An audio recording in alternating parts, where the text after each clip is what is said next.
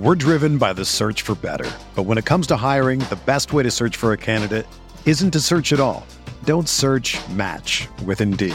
Indeed is your matching and hiring platform with over 350 million global monthly visitors, according to Indeed data, and a matching engine that helps you find quality candidates fast. Ditch the busy work. Use Indeed for scheduling, screening, and messaging so you can connect with candidates faster. Leveraging over 140 million qualifications and preferences every day, Indeed's matching engine is constantly learning from your preferences, so the more you use Indeed, the better it gets. Join more than 3.5 million businesses worldwide that use Indeed to hire great talent fast. And listeners of this show will get a $75 sponsored job credit to get your jobs more visibility at Indeed.com slash BlueWire. Just go to Indeed.com slash BlueWire right now and support our show by saying that you heard about Indeed on this podcast. That's Indeed.com slash BlueWire. Terms and conditions apply. Need to hire? You need Indeed. Welcome on in. This is the RotoWire Fantasy Football Podcast. It is NFL Week 10. John McKechnie, Mario Puig breaking it all down with you. Every single game, fantasy angles, betting angles, all that good stuff and more. Stay tuned.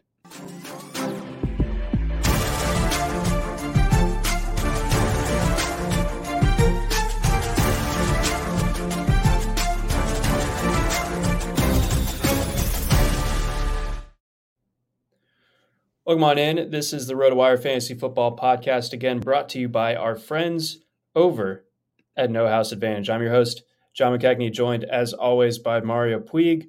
Mario, we're into week 10. Uh, if you're listening live, apologies for, for the slight change from our usual um, podcasting, recording, streaming time. Uh, had to travel this morning, and I'm actually, as you might be able to see, I'm right here in RotoWire head, headquarters. Yeah, uh, we already are anticipating a lot of complaints about how uh, there's no leaf blower ambience, and uh, th- th- instead this this kind of sterile, silent noise is grating on us. But uh, it's just one week, so just get over it, I guess. Yeah, you know the the the professional equipment and and all that good stuff. Uh, it really pales in comparison to you know the the nice sounds pr- provided by the the maintenance crew at, at my apartment building. But you know, we're we're going to soldier on. We're going to press through. You know, it's it's November. We're it's getting cold out. We're going to grit through it. And uh, what game could be grittier, Mario, than the Falcons versus the Panthers kicking us off uh, here for Week Ten?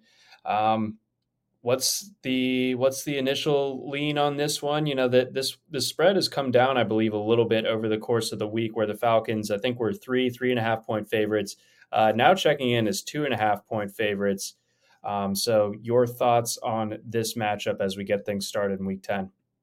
Yeah, and I think this morning the over under, which had gone from 41 to 42 and a half, went down to 41 and a half. So it's a half point up, but a little bit lower than where it had been, where it had been moving. So, um, I mean, it's a weird game, of course. Uh, a lot of weird things about this matchup, and especially on the Carolina side, they got clobbered by the Bengals, of course, on Sunday, and uh, I, I don't know what.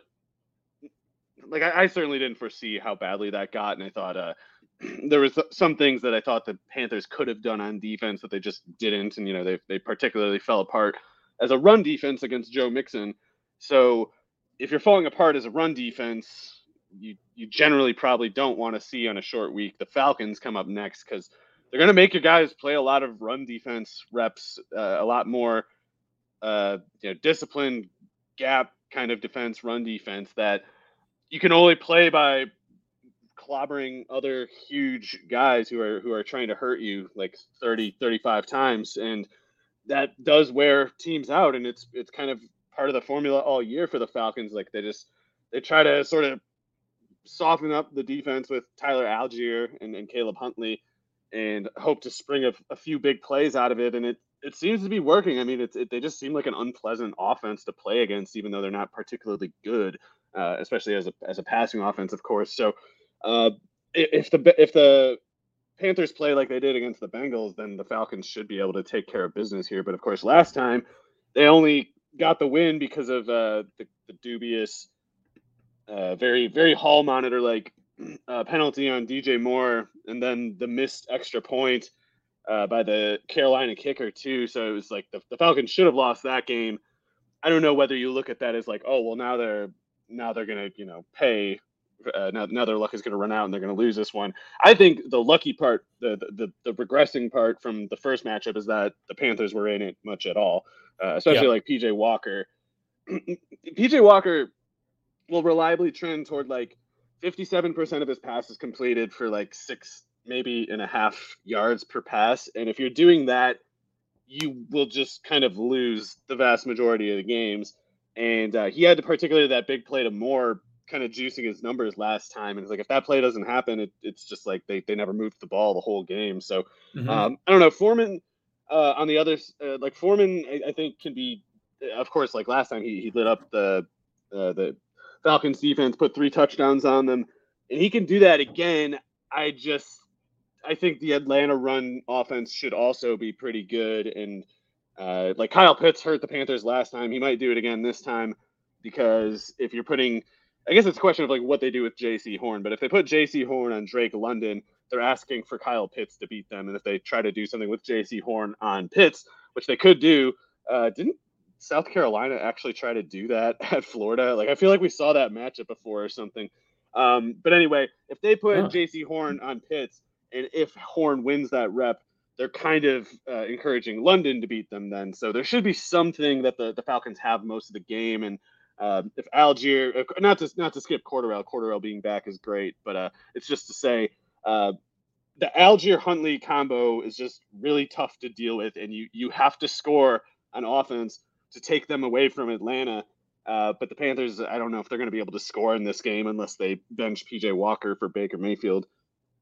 Yeah, it's it's it's a mess uh, as far as the Carolina side of this goes. I, I, tend to agree with you. Where you know, if anything, the Panthers were lucky to to have made that game as close as they did. I, I think, you know, the the the kind of big viral thing that, that came from that game was that PJ Walker's pass was the longest pass uh, in terms of distance that was completed. I, I, believe at least for this entire season, it was like 60 yards in the air, something crazy like that. Just an absolute prayer. Uh, obviously, you can't build an offense around that. That was a kind of a last second desperation type of dealio, hence DJ Moore's uh, helmet throw in the first place. So I think the Falcons are, are the better side. They, they, played a game last week that truly only the Falcons and the Chargers could have played. Like no, no other uh, matchup of teams could have produced the, the goofiness that that was Falcons Chargers. But I think the Falcons get back on the right track here, and and I think that they not only win, uh, but they cover. Um, as far as the over under is concerned, you know this could be a good spot for Atlanta's offense. Like you said, it, it's not super high passing volume, anything like that. But I think Carolina could make some mistakes that, that end up costing them on the scoreboard. And, you know, we, we start to see the Falcons score into the mid 20s, and then, you know, the Panthers can just kind of find a way to to you know get to 14 17 points something like that. Yeah the uh, excuse me the atlanta defense does need to be careful i think especially with foreman because if you can t- contain foreman don't let foreman do what he did last time then you at that point have the cushion to withstand the big play to dj moore and they might need that cushion because they don't have aj terrell again so they're down to their third corner onward so uh, they have to they have to like show up but as long as they do, I think they should be able to, you know, even if it comes down to like a field goal, I think they'll win it. Yeah. Okay. All right. So we're we're in line uh, with that game. Uh, got a question from from our user Jackson or uh, fellow watcher. Um, would you start Jerry Jeudy or Darnell Mooney this week? Uh, probably Jeudy, but let me take another look real quick. Uh, the Bears got in here again? The Bears have the Lions, at, and the Bears are at home. Mm, yeah, I think I would. I would still go with Jeudy, uh, just because. Um, I don't know. I just. I just think he, he's he's better, basically. Yeah, I, I do as well. I know that the the Lions matchup and last week's offensive outburst for Chicago can make that tempting. Uh, in a way that it wasn't like a month ago. But at the same time, I I, I still probably lean uh, Jeudy in that setup as well. All right, let's go on over to Germany, Mario, the inaugural, I believe, Ger- German game game in Germany um, between the the Buccaneers yeah. and the Seahawks. I was talking to uh, Jeff and and Waylon on the XM show earlier this week. We were talking about it, and you know they, they were confused as to why uh, the Buccaneers were favored in this one. And I just kind of thought that it played directly into Tom Brady's hands, where he can go to Germany, get some sort of I don't know crazy transfusion, so, and and be superhuman. Yeah, you can get some kind of like stem cell smelling salts or something to get like a was it berserker kind of effect for 30 minutes at a time. Mm-hmm. So uh, that Stem kind of smells. booster, yeah, that kind of booster can can really uh, make a difference, and and they might need to use some of their uh, bagged items uh, to to offset, you know, the the travel disorientation. So that that's why I thought that the the Buccaneers were favored because everything else, the performance this year would, would certainly lead lead you to believe that on a neutral field, the Seahawks are the better team. Yeah, Tom Brady knows all the right guys to approach on the street and get a bag put over your head and into a van and driven to a remote place where they they sell you uh, stimulants and uh, they I think kind of need it because the the Seahawks. I mean, uh, the Tampa defense I know has been hurt a lot, and the healthier they get, uh, like if Winfield can come back this week, that would be a big deal certainly, uh, especially for the middle of the field, uh, the down the seam defense in the slot. But uh, the Seahawks offense just seems pretty well balanced right now, and they're not going to necessarily run easily with Walker, but they, well, a he can make a big play even if it's a tough defense. Like even if he goes, you know, 35 yards on 20 carries, that 60 yarder could be the 21st.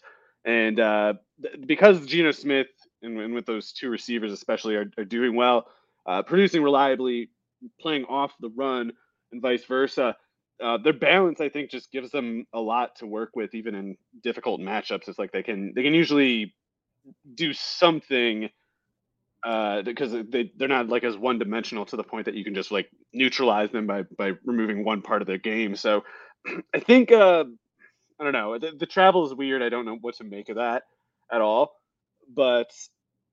I, I feel like the, the, the Seahawks have just kind of like enough ammo on offense that the, the Buccaneers need to play actually well.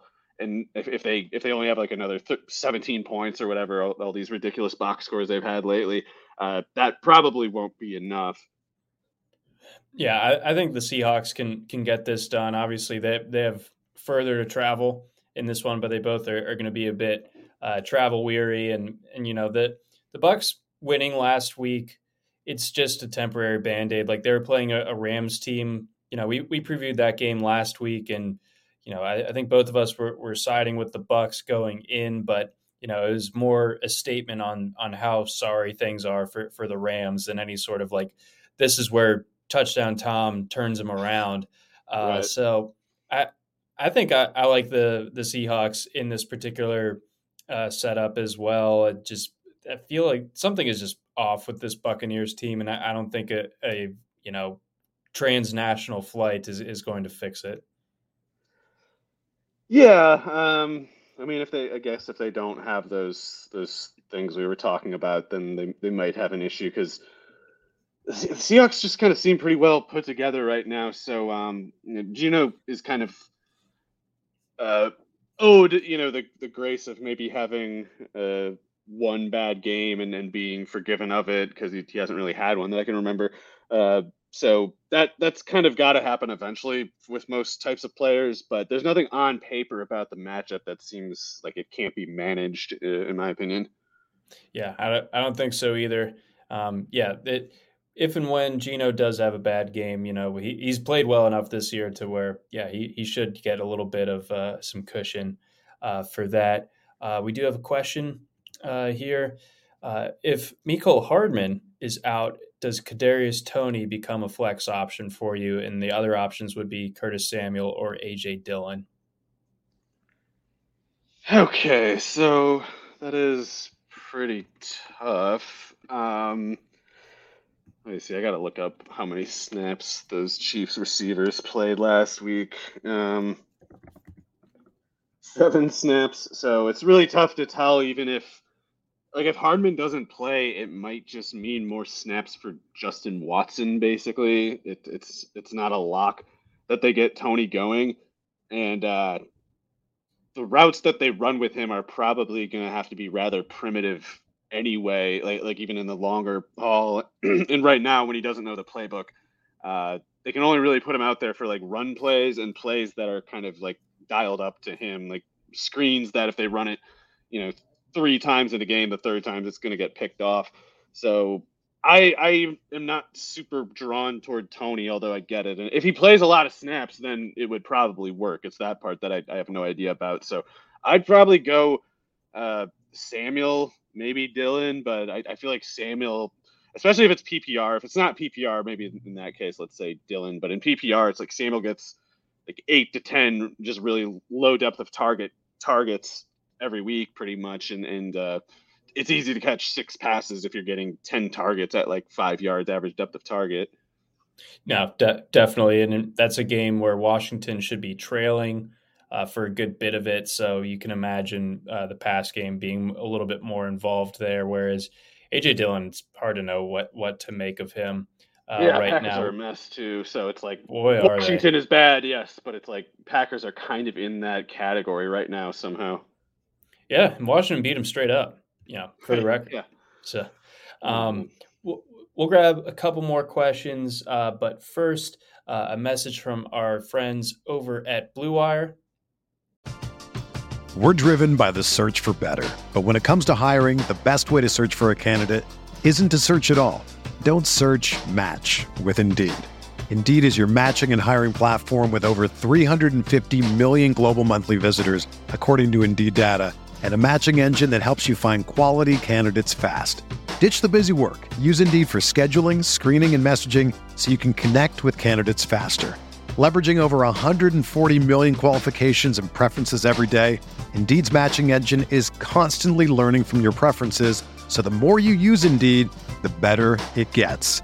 Join more than 3.5 million businesses worldwide that use Indeed to hire great talent fast. And listeners of this show will get a $75 sponsored job credit to get your jobs more visibility at Indeed.com slash BlueWire. Just go to Indeed.com slash BlueWire right now and support our show by saying that you heard about Indeed on this podcast. That's Indeed.com slash BlueWire. Terms and conditions apply. Need to hire? You need Indeed. All right. Randy wants to know um, with the Renfrow and Waller news, is Mack Hollins a flex viable guy over Adam Thielen? Oh boy. Um, I'm not really drawn toward it, but it's it's uh, it is close. Uh, let me let me look at Thielen one last second here. Um, because yeah, uh, for for the record, uh, you know, Waller is apparently going to injured reserve. Yeah, um, and so this week, I I would say probably Hollins, just because uh, going to Buffalo is about as difficult as it could be for Thielen. But Thielen, uh, starting in like I don't know, I guess pretty much all of the fantasy playoffs, other than other than at Green Bay in 17, it's like Thielen's got a pretty nice uh, three week stretch from 14 to 16. Uh, Hollins this week, though, yeah, it's just not that the Colts are an obviously great matchup for him uh, or anything, but uh, he might be getting, uh, he, sh- he should get at least four targets and as many as like eight or 10 as long as Renfrow and Waller are out. Right. So uh, I think that seems like that will be the case. And, you know, Davante Adams obviously is the first option, but Hollins has done well uh, when got when given the opportunity so far this season. So I, I could definitely see the case for him uh, in this setup. Um, let's keep going here. Let's get on over to our next game, uh, which is the Bills going up against the Vikings. So uh, obviously, this line has been in limbo um, over the course of the week with the Josh Allen news, him dealing with the UCL injury, like, like a some sort of dang baseball pitcher. Um, and you know that this this line was nine and a half uh, on November 1st, now down to minus three and a half in favor of the Bills, and it it could still uh, move here. Uh, yeah, I don't know what to make of it. Not not knowing what exactly is going on with Allen, it's, it's not much. There's not much more to really uh, break it down over other than that. And uh, I don't know. Has, has there been any sort of like Jay Glazer kind of report about just what it is going on? Because all, all I see is kind of the uh, we think he's fine and to play comment, and then not practicing yesterday or uh, Thursday. Ex- yeah, exactly. So no pra- no practice today. Um, you know, if you're the Bills, you got to protect the investment. Like if he's anything less than like 80%, I think you just got to hold him out for this week. I, I know like it's the Vikings. You want to, you know, beat a good team and everything, but send him to Germany to to steal Tom Brady's stuff and use it on his elbow. See, now we're thinking, but unfortunately, it doesn't appear like that's going to be the case. So with that, could be Case Keenum behind center. Yeah, uh, that should be fine. You know, like especially for one game, but it's uh, it will require an entire redesign of, of the offense because a lot of those those those opposite corner, you know, spread formation kind of plays uh, where they just have like one guy running all the way on the left and another all the way down the field on the right. like defense doesn't need to cover those, uh, at least not the way they would cover it with Allen. If Case Keenum's in there, it's like, guys, we got like another two and a half seconds to get to the spot. Like it was, we'll, we'll keep an eye on it, but it's not a big deal if he goes deep. Whereas with Allen, it was like, if you if you like let the guy get behind you and have to turn around to see where he is, it's like that's how that's how quickly the ball will get there, even if you're like 50 yards downfield. So uh, that whole thing off the table would mean a lot. Uh, obviously, the the pass rush, uh, the, the, coverage would probably get better too because they would no longer uh, the defense would no longer be using a robber in the middle of the field. They would just have probably like a third safety deep or something like that, or at least an, another proper linebacker or, or, or, rusher or something, not not someone whose job it is to just make sure Allen doesn't run. It's like Keenum can't run there, so uh, they'd have to lean on the running backs a lot more, and uh, don't think they have the personnel to really lean on their running backs, especially not uh, for high collision type work. So.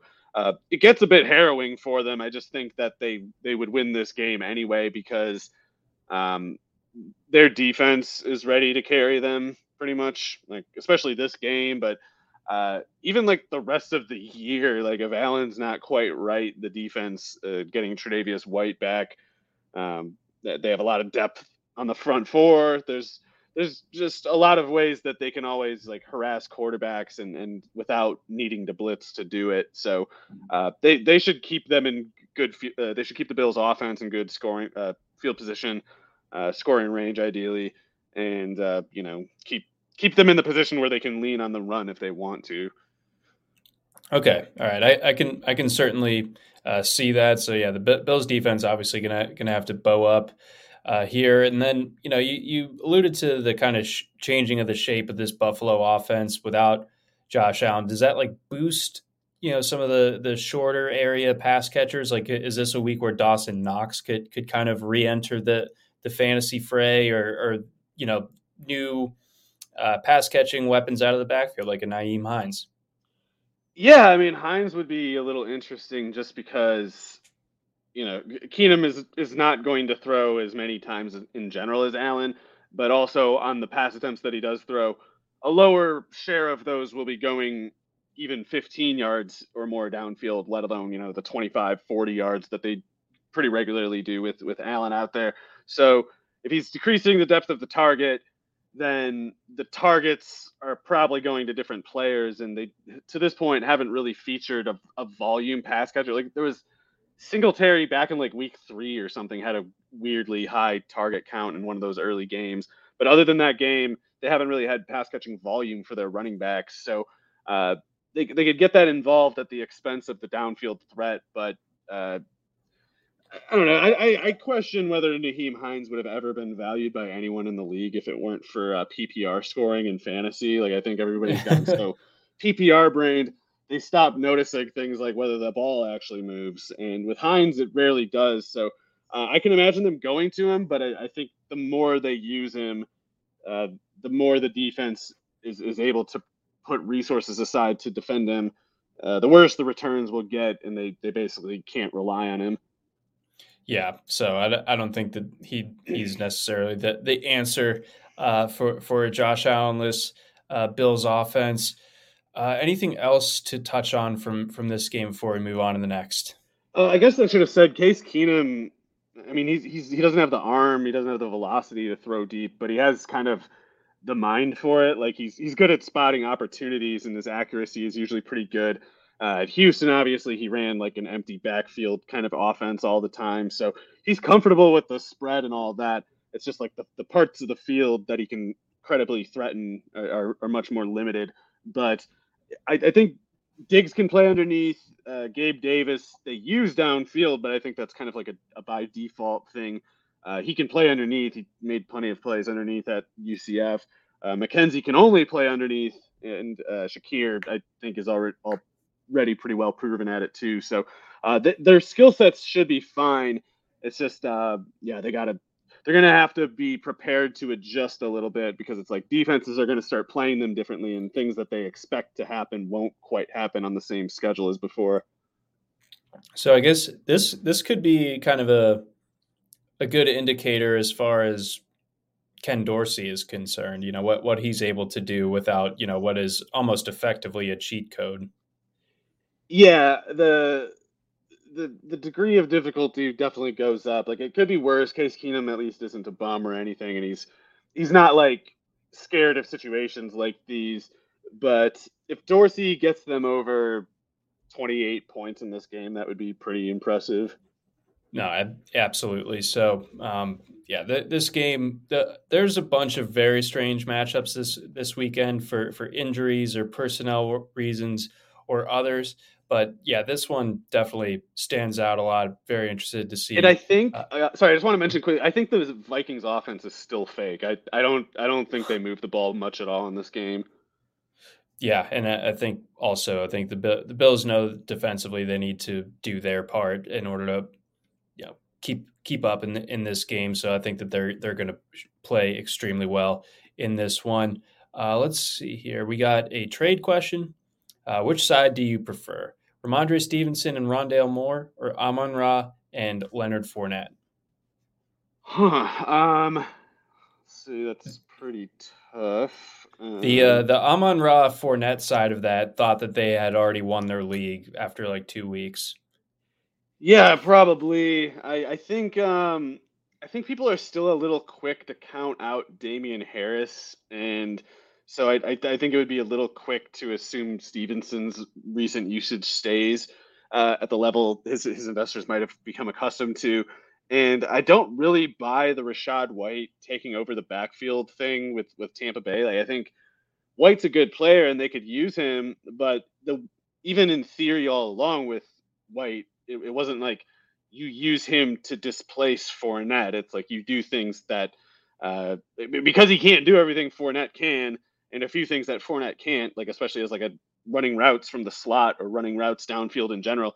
Like that's something to me that more overlaps with the receiver personnel or maybe the tight ends. So uh, I think Fournette actually is going to have a, a big two games in the next three weeks here.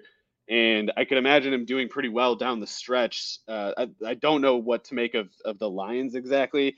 Uh, obviously, anytime they're on the road, Goff is liable to completely fall apart. So yeah. Uh, I don't expect Amon Ra to do what he did last year, but uh, I don't know. I, I think I think most people are probably assuming that Stevenson is going to get more work than Fournette, and I don't I, like. I'm not as quick to believe that. So uh, I don't know. I, I I, I see nothing wrong with either side. I, I can't really pick one, but I, I might kind of prefer the the Amon Ra Fournette one uh, just because Fournette has a couple really good matchups coming up. This the Seattle one is good, and uh, I can't remember. There's there's another one like Cleveland. I want to say if he, if he doesn't have a big game against Cleveland, I'll just like I'm not gonna say I'll eat a shoe or anything, but you know I'll I'll say sorry.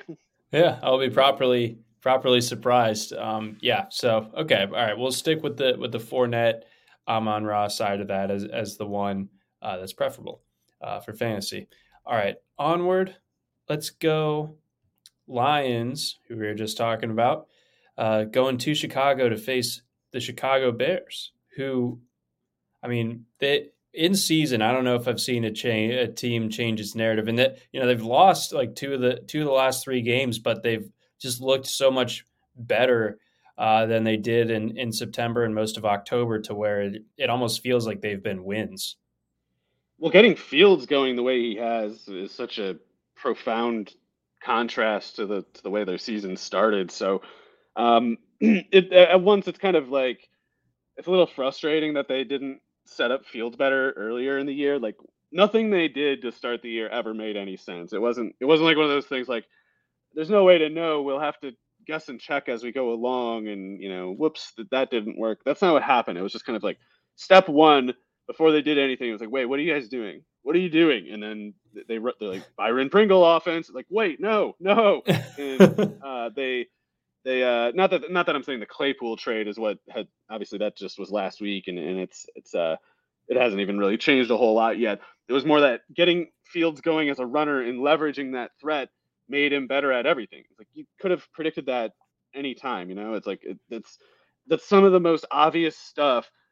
If, if you've ever played defense in Pop Warner, you should be able to understand how that works. It's just if you think a guy is going to run, you stop looking quite so closely at the guy you're covering sometimes because like, oh, is he running? Oh, no, he's not.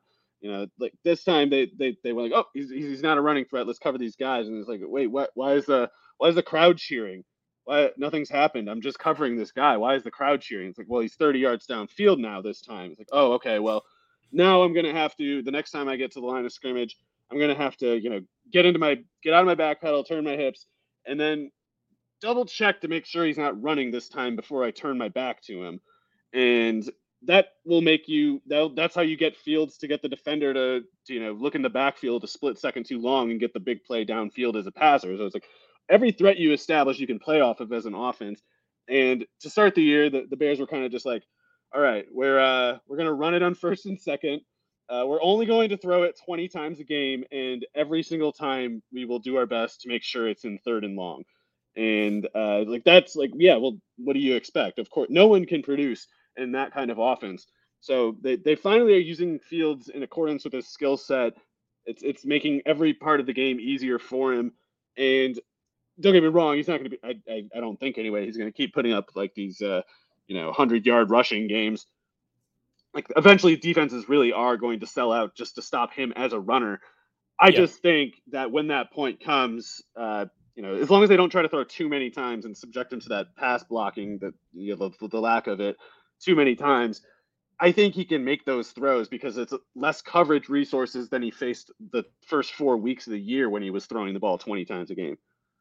Right, exactly. They they just had it all wrong to to start the season and and for a lot of last year, and you know things have looked unbelievable. So far. I mean, gosh, what a what a chalk, great chalk play in, in DFS last week was Fields. So, um, do from that, do you take anything from like the a Cole the Cole Kmet performance? Is he back back in the radar, or is he still someone that you know that that's likely a fluke? And you know, how do we apply all of that?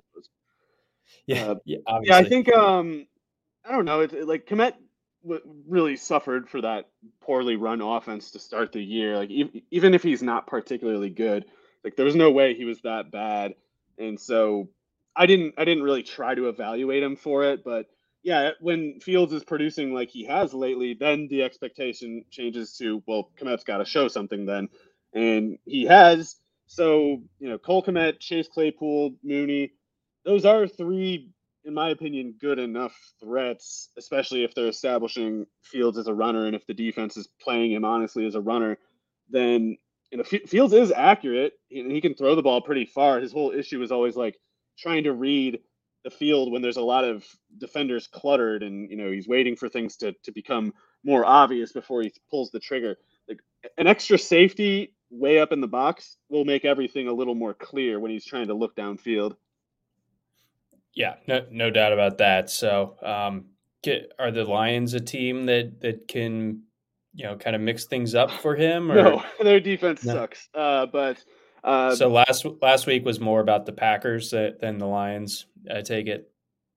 Uh, a little bit of that, and and I think that just you know Fields uh, is at least like, at least against a Lions type defense, you don't worry about him. Like I, I I know there's some level of volatility, and like he can probably I don't know get sacked four times in this game or something. But it, like the Lions uh, are properly bad, maybe the worst defense. So uh, I think I think if you if you're unless you have a really good quarterback, like one of the top five guys, I think you you're starting Fields if you have him this week. Even even knowing it's like a little bit of a roller coaster, it's like he, he can get you 40 points in a matchup like this. No, he he absolutely could. Um, one final thought here before we move on. Uh, your thoughts on, on the total here, because it, I, I don't think anyone ex- would have expected that the Bears would be playing in a game where the total in Chicago, no less, is 48 and a half points. Do you think there's a little bit too much credence or, or credit maybe being put to the Lions for, for that one? Because the spread is pretty narrow. Uh, and I'm not sure that this Lions offense is anything close to resembling what we saw earlier on in the season when they were, you know, scoring in bunches to to begin the year. Yeah, I think the the Lions offense is in a really bad spot. Like Jared Goff leaving a dome and then going either lower temperatures or more wind. Uh, that's that's just the the more either one of those gets, the worse it gets for Goff and thus the whole offense. So I actually think playing in pretty cold weather in Chicago is about as you know, it's, it's like going to Washington, going to Foxborough, stuff like that is, is about the worst spot for Goff. So he he could really kill them in this game. Um, I, I kind of like the under for that reason, and, and the Bears to cover, and I think the Bears will move the ball well and put up points. But uh, you can imagine them. You can imagine them throwing the ball only 20 times in this game, but because they're just controlling the game the whole time. Yeah, I, I do like that both of those sides for this matchup as well. Um, let's grab one more question here before we get on to our next uh, discussion. Uh, let's see here. Pick two of these Adam Thielen, Drake London, DJ Moore, or Mack Hollins. Um, I would pick DJ Moore and uh, Hollins, I think. All right. Good enough for me. All right. Let, before we move on over to our next game, got a message from our friends over at No House Advantage. No House Advantage is changing the game by offering the most dynamic fantasy sports platform available today. Play in pick'em contests versus other people for the shot at winning big cash prizes. Download the app, choose a contest, select your player props, earn points for correct picks, and climb the leaderboard for your shot at hundreds of thousands of dollars every week. You can also test your skills versus the house and 20x your entry if you hit all your picks. Bet on up to five player prop over unders or individual player matchups across every major sports league, including NFL, NBA, MLB, PGA, MMA, and NASCAR. Sign up now with promo code NHAWIRE. That's N H A W I R E at nohouseadvantage.com or download the app on the app stores to get a first deposit match up to $25. Make sure to check out No House Advantage today and experience the daily fantasy sports redefined because it's not just how you play, but also where you play. You don't want to miss out on this. Also, got a message from our friends over at NFL All Day. NFL All Day is officially licensed collectible of the NFL. It's a whole new way to express your fandom by owning the greatest moments from your favorite players and teams. Each moment on NFL All Day features a limited edition video highlight of one of the greatest plays from the NFL's past or present. From OBJ's iconic one handed catch to Patrick Mahomes' five touchdowns on five straight possessions to Brian Urlacher's 85 yard pick six against the Packers, there's truly a moment on NFL All Day for every fan. And it doesn't stop at being able to own a collection of your favorite moments because NFL All Day rewards collectors for their fandom. You see, NFL All Day collectors have earned once in a lifetime experiences like literally going on stage at the draft to announce draft picks and meeting some of the biggest names from the 2022 NFL draft at the NFLPA Rookie Premiere. What's the best way to get started? Head to NFL All Day to sign up and redeem a free limited edition NFL collectible featuring Patrick Mahomes. Don't miss out on NFL All Day's next gen fan platform and start unlocking rewards and experiences today. All right, coming up next, we got Jags Chiefs. Uh, Chiefs just were able to narrowly escape uh, the Sunday Nighter um, against the Titans, whereas the Jags, well, they played the Raiders. So they, they were able to, to get that one done. Uh, the second you go down by 17 against the Raiders, you're going to win. Uh, that seems to be the recurring theme uh, from this season. Uh, Jags, nine and a half point dogs on the road. I think that there could be some optimism about the Jags. I thought Trevor Lawrence looked good, especially in the second half last week. And the Chiefs obviously looked a little bit stuck in the mud, but I feel like the Titans are kind of a uniquely uh, tough team for the Chiefs. And historically, uh, that has been the case. They, they always play them close for the most part. I think the Chiefs roll in in this oh, spot. Yeah. I think that I think that um, the Jaguars are in deep trouble. Something. I mean, it, it could it could get that ugly. I think that this is just a really brutal spot for Jacksonville, and I think that the Chiefs they're not going to stay out of rhythm twice, and I don't think that the Jaguars have the personnel to to even get them there. Right. Um, like I'll put it this way: even Jerick McKinnon might be able to move the ball wow. in this game for the statement Chiefs offense. But uh, it actually is a really good spot for them to get Pacheco going if they're um, again they they should just give Edwards Helaire all of the snaps that they waste on McKinnon and, and then just kind of uh, make Pacheco do the real carries, the real running back stuff. Um, but yeah, the Jags defense, I think, will just get completely overwhelmed like right off the bat in this one, and I don't think their offense is going to do anything. No, are, are they overutilizing Travis Etienne at this point? Yeah, they, got to it wrong earlier it. this year. It, it, the decision is going to be made for them if they keep using him like this, and it's it's really irritating because it's like it should be obvious. It, it is obvious. It should be obvious to Doug Pederson. Uh, Doug Pederson should step up and, and push back against if if it's if Baalke's like we got to get our first round return out of him. Like you you can give him the work he can handle. That that's that's what you can do. And if you give him more than that, he's gonna get hurt. Uh, because the way Etienne is good and the way Etienne plays right now without getting hurt is by being very particularly as fast as he is and being able to move the way that he does. If he's out there getting upwards of eight carries a game when he's starting to get lead legs, then that's that's how you get a guy taking a shot that he usually doesn't get hit with. It's it's it's stuff like that that that he's at risk for when you start putting him out there more than he's built for. So uh, I mean, Etienne's awesome. If they were giving him 12 carries and five catches, I think it would be working out just perfect, and I think they'd be getting more or less the same results.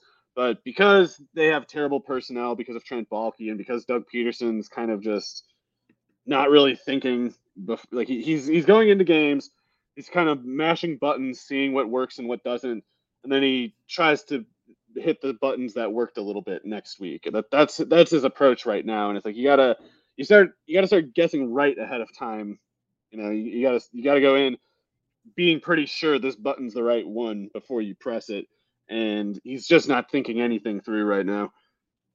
No, he, he definitely doesn't seem to be. Um, and then on the Chiefs side, you know, spin the wheel as far as uh, the the pass catchers go. Like, who, who do you think this sets up well for, um, especially considering that Mecole Hardman's a bit dinged up? Yeah, uh, I don't know. I guess I, I don't know for sure how much um, man coverage the Jaguars run, and I don't know if they're going to try to put Tyson Campbell and Juju Smith-Schuster when he's lined up out wide, but pretty much any Jags corner who isn't Tyson Campbell can be beat pretty I want to say easily. Like Darious Williams isn't bad, uh, but he's just one slot rep, and you often get two slot reps on upwards of like half your snaps against the Chiefs. So there's always going to be some depth tested in the Jaguars corner rotation that they are not suited to handle. And what's happened a bunch of times this year, including against the the Broncos, was they ran a lot of zone coverages, and sometimes these guys just don't know what they're doing in their zones. and They they hand things off wrong, like that long Dulcich play on the right side was Rayshawn Jenkins just cutting him loose, and there's just no one there for 20 yards. So they're liable to do stuff like that in this game too because they have to call zone coverages because they don't have the personnel to play man coverage, especially not against you know the the four wide kind of looks, the trips looks that the Chiefs are going to give them. So I, I think I think everything falls apart immediately for the Jaguars defense, like passing game. Uh, it's it's going to be one of those kind of games I think where Mahomes throws it only like 29 times but gets like 330 yards and three touchdowns out of it. Yeah, the the hyper efficient uh, type of outing. So yeah, I, I, don't think that the Jags stand much of a chance in this one. I, I like the Chiefs to to cover it um, as well. Onward, we got Browns, Dolphins. Uh, Dolphins three and a half point favorites in this one. Over under checks in 49 and a half points in this one against the Browns. Browns coming off the bye. Of course, last time we saw them, they looked impressive in their blowout win over the Cincinnati Bengals on that Monday Night Football game. Dolphins played a very exciting game, of course, last week in Chicago. So I don't know. The the first thing that strikes me is just like I don't I don't see how Cleveland kind of contributes quite enough to the total being where it is right now, unless truly um, Miami just cannot stop the run whatsoever. Yeah, uh, the the Miami offense seems like a given, especially since it's supposed to be like 80 degrees there, and uh, this part of the year when you can find those 80 degree games with with no wind, uh, that's that's really good for a passing game. It's like everybody else is playing in not those conditions, so it should be like it's it's difficult to imagine how Tua could do badly here unless Myles Garrett single handedly just goes completely crazy, which it, it can happen. He, he'll he'll probably do that a few times in his career, but that's talking long shot for this one. Um, yeah, I guess it would have to be just Chubb going nuts, and and that that's that's a little more likely yet. I think so. He does that a few times a year, and if if it's like if it's your day as the defense, it's like there's not much you can do about it. So the the Dolphins have defended the run well. I I don't know. A, I'm not convinced they've been really that well tested by it. Uh, it's it's Chubb is the kind of running back who once you face him, you, you go from like fifth to uh, twelfth in the rankings for run mm-hmm. defense. So um, it's it's stuff like that, and it, it, could happen, especially if if Brissett can keep it together and keep Cooper established enough as a threat to to keep the defense from, from being able to sell out against Chubb. Like they could they could keep it you know, competitive, but it's like if they miss on just one of their drives, I, I, don't know how they catch back up because whereas Miami can just throw the ball quickly to catch back up, uh, the Browns can only run the ball with Chubb, and if he doesn't go 60 yards, it's going to take you know almost half the quarter to do it. So, I, I, yeah, I don't see how the Browns win it, but uh, maybe they maybe they keep it competitive enough that the the Dolphins are still throwing the ball into the fourth quarter. Okay. And then uh, from the fantasy angle, uh, as far as this Miami backfield is concerned, you know, what, what was your takeaway from Jeff Wilson's first game there and, and the impact that he might have versus, you know, uh, Raheem Mostert? I think they're both necessary because Mostert's really good from scrimmage on a per snap basis, but he can't really give you not, not without breaking down anyway, he can't give you you know 15 carries or more reliably uh, before before the issues start to pop up. He also isn't really like he's very reliably effective, but that's that's only the case while using him in ways that you know kind of suit his game. Like he's not the most uh, he doesn't have like a, a varied skill set as a runner. He's kind of at his best hitting those those lanes off tackle really well, and he, he does that. But if he got like more, I don't know, between the tackles kind of stuff, that's where Wilson's more useful because he's not as explosive from scrimmage as, as Mostert is. It's almost like Wilson ne- needs to take more of the hits that there are to dole out because he can't justify himself by matching Mostert's big play ability or Mostert's ability to average a particular yards per carry over an extended sample. So I, I think Wilson's there to pick up the plays that are basically beneath Mostert, which uh, Mostert they would ideally reserve for basically if they have to score quickly. Like how, however urgent the situation is, it's it's the better it is that they can turn to Mostert in that situation without overworking him to do it. Yeah, exactly. So I, I thought that the Wilson trade was a shrewd, kind of under the radar move for for the Dolphins because yeah, Mostert kind of unfortunately feels like this ticking time bomb and your ability to to take uh, snaps, carries, hits off of his plate in the form of Wilson. I, I think the more of that, uh, the better. So you're preserving that big playability uh, from Mostert. So um, interested to see how it plays out going forward against the Browns defense, I, I feel like it, it should go uh, reasonably well. Um, let's go ahead. Let's hit a couple more questions here before we move on to our next game. Uh, Truly Epic wants to know um, which one of these guys you're benching. Devin Singletary, James Conner, or D'Onta Foreman. This is a PPR format. Oh man, uh, God, that Conner one is tough, especially with Stafford. Uh, his situation being what it is, uh, like I know Conner hasn't gotten it going yet this year, but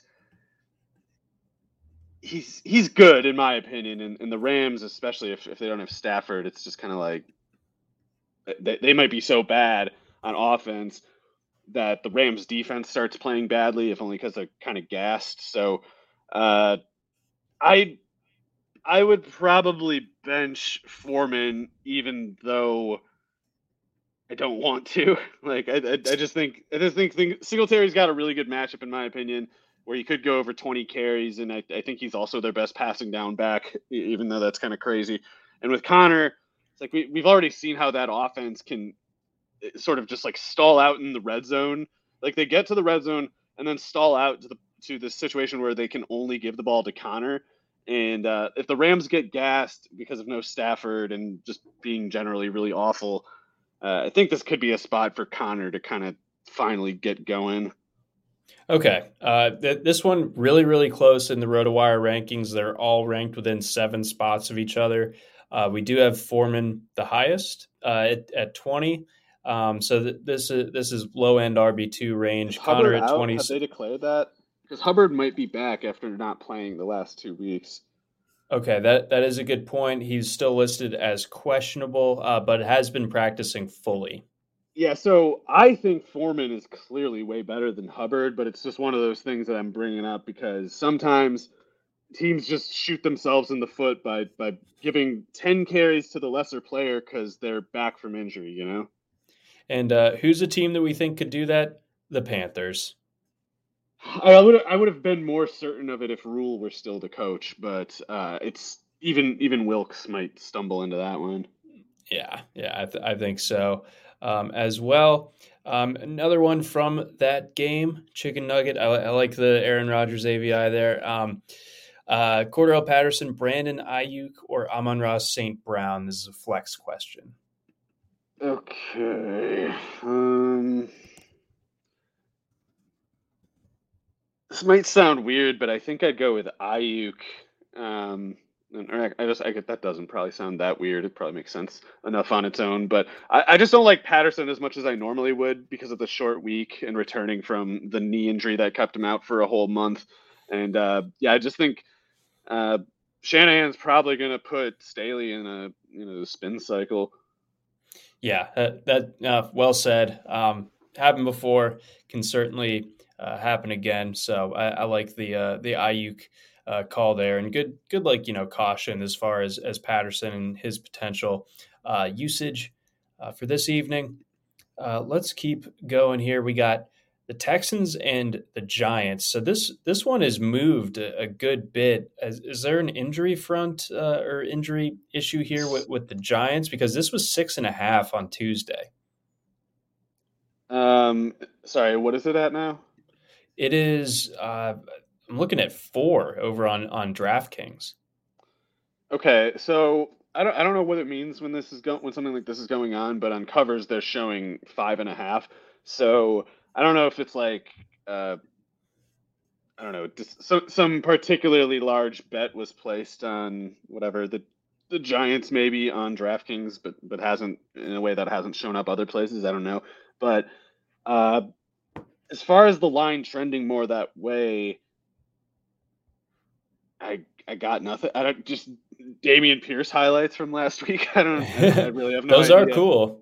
they're cool actually, and uh, it it could be a problem for the Giants. It's just they have Saquon and I don't know. Their defense is better. They they have they have a couple other. They have Brian Daboll. I don't know. Coming I, off the bye. Maybe, maybe maybe the people who are betting against the Giants just are, are following kind of like a perhaps well founded rule of like don't pick Daniel Jones to cover you know more than a field goal and a half or whatever. Mm-hmm.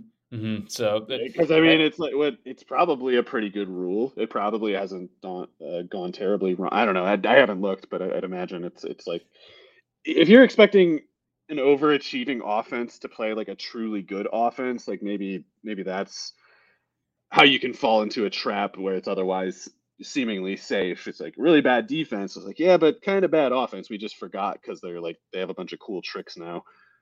Mm-hmm. So yeah, th- this one hard to hard to know what to make uh, heads or tails of it.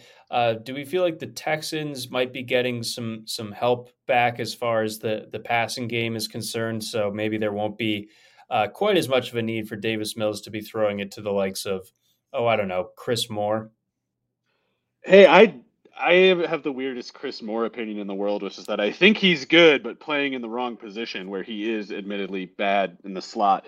Uh, but yeah, if Cooks can return, um, I don't know if Collins is Collins might be back. Nico Collins might be back. So uh, yeah, it could be. I, I guess what you might see this game like is just two teams that can run on each other, but two teams that can't really throw on the other.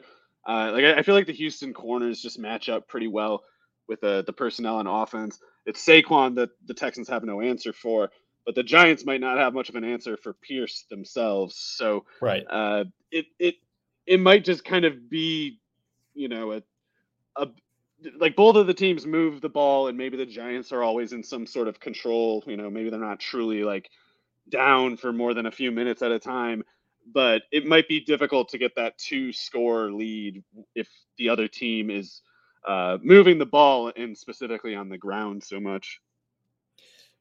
Well said. Well said. So I, I, for me, like my my uh, my point of view for the Texans this year has been to to bet them when they are big favor or I'm sorry, big underdogs, and then you know stay away.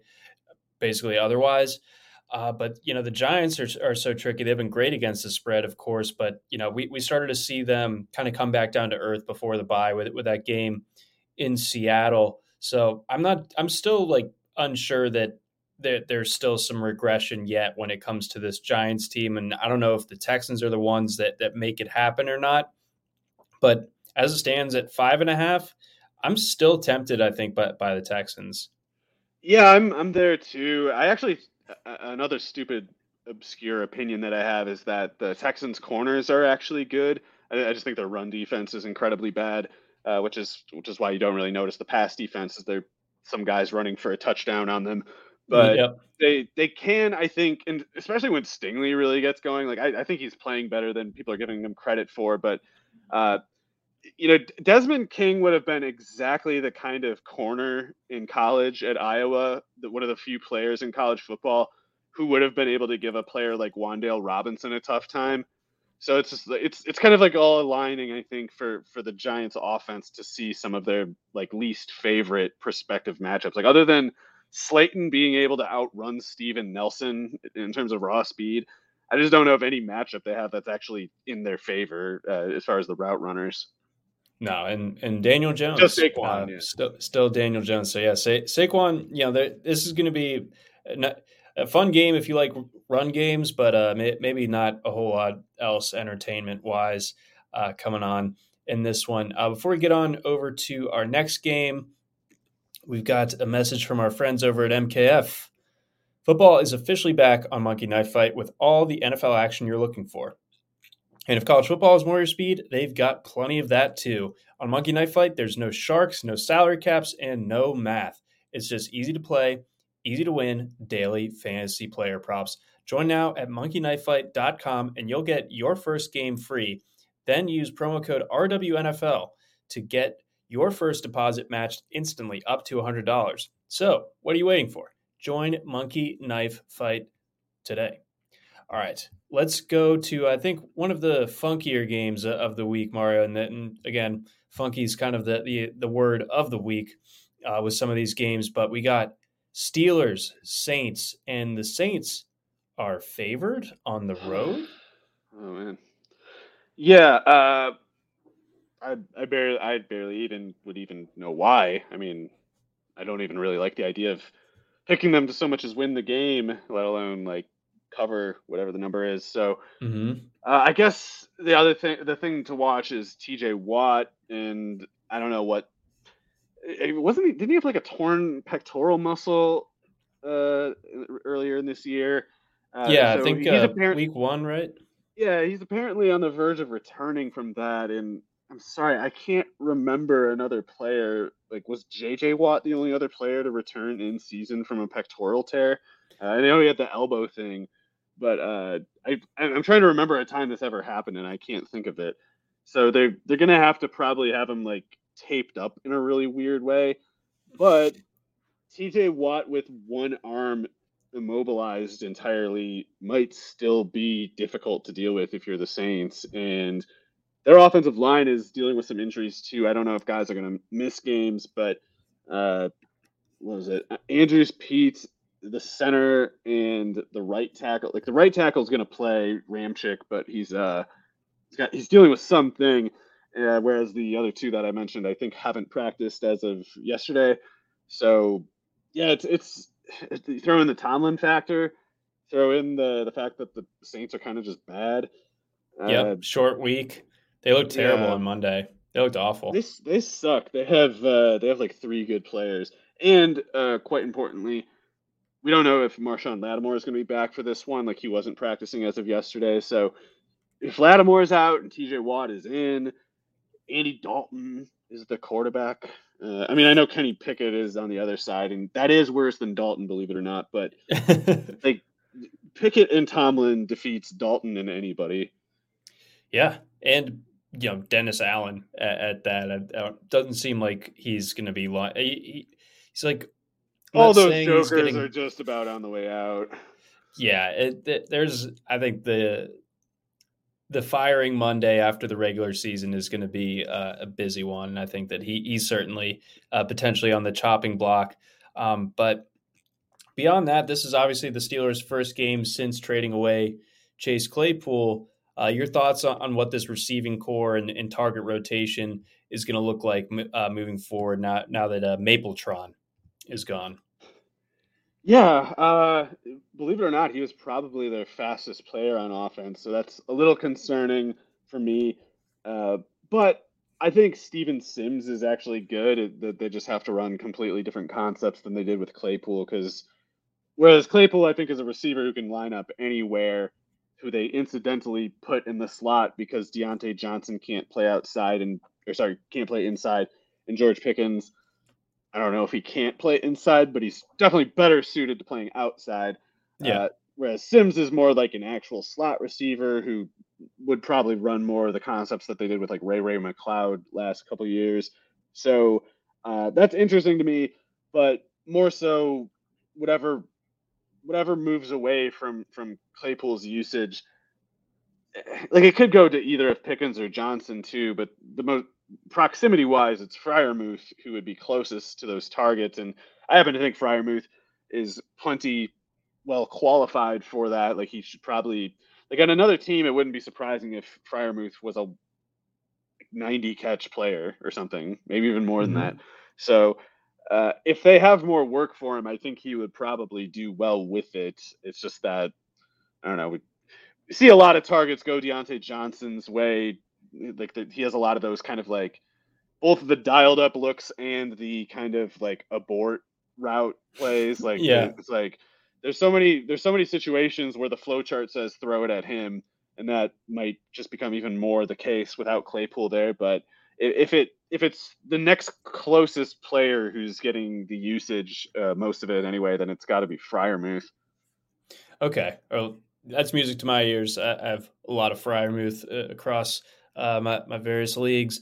And then there, has been a bit of a stink, Mario, when it comes to this uh, Steelers backfield. Is Najee Harris at risk of like actually getting some carries taken off of his plate by Jaylen Warren, or, or is this just like we're bored and we haven't played a football game in two weeks coming from Pittsburgh?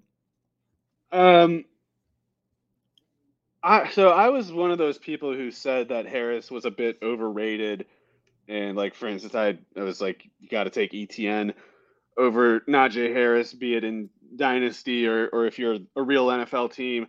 So I'm not inclined to be a big defender of Harris or anything, but this Jaylen Warren stuff is just ridiculous. I mean, look at the splits of the respective production that occurred in base functions versus like hurry up or dr- draws on like you know punt carries on third and 17 where they hand it to Warren and he gets 14 yards. Like plays like that are happening and they're juicing his numbers while just because Harris goes off the field for that play, he's left with numbers that, you know, people who look at box scores or people who just don't know how to watch football will look at the game and be like, "Oh my god, Warren is better than Harris." It's like, "No, just imagine Harris running a draw play on third and 17. He'll get 12 yards or whatever.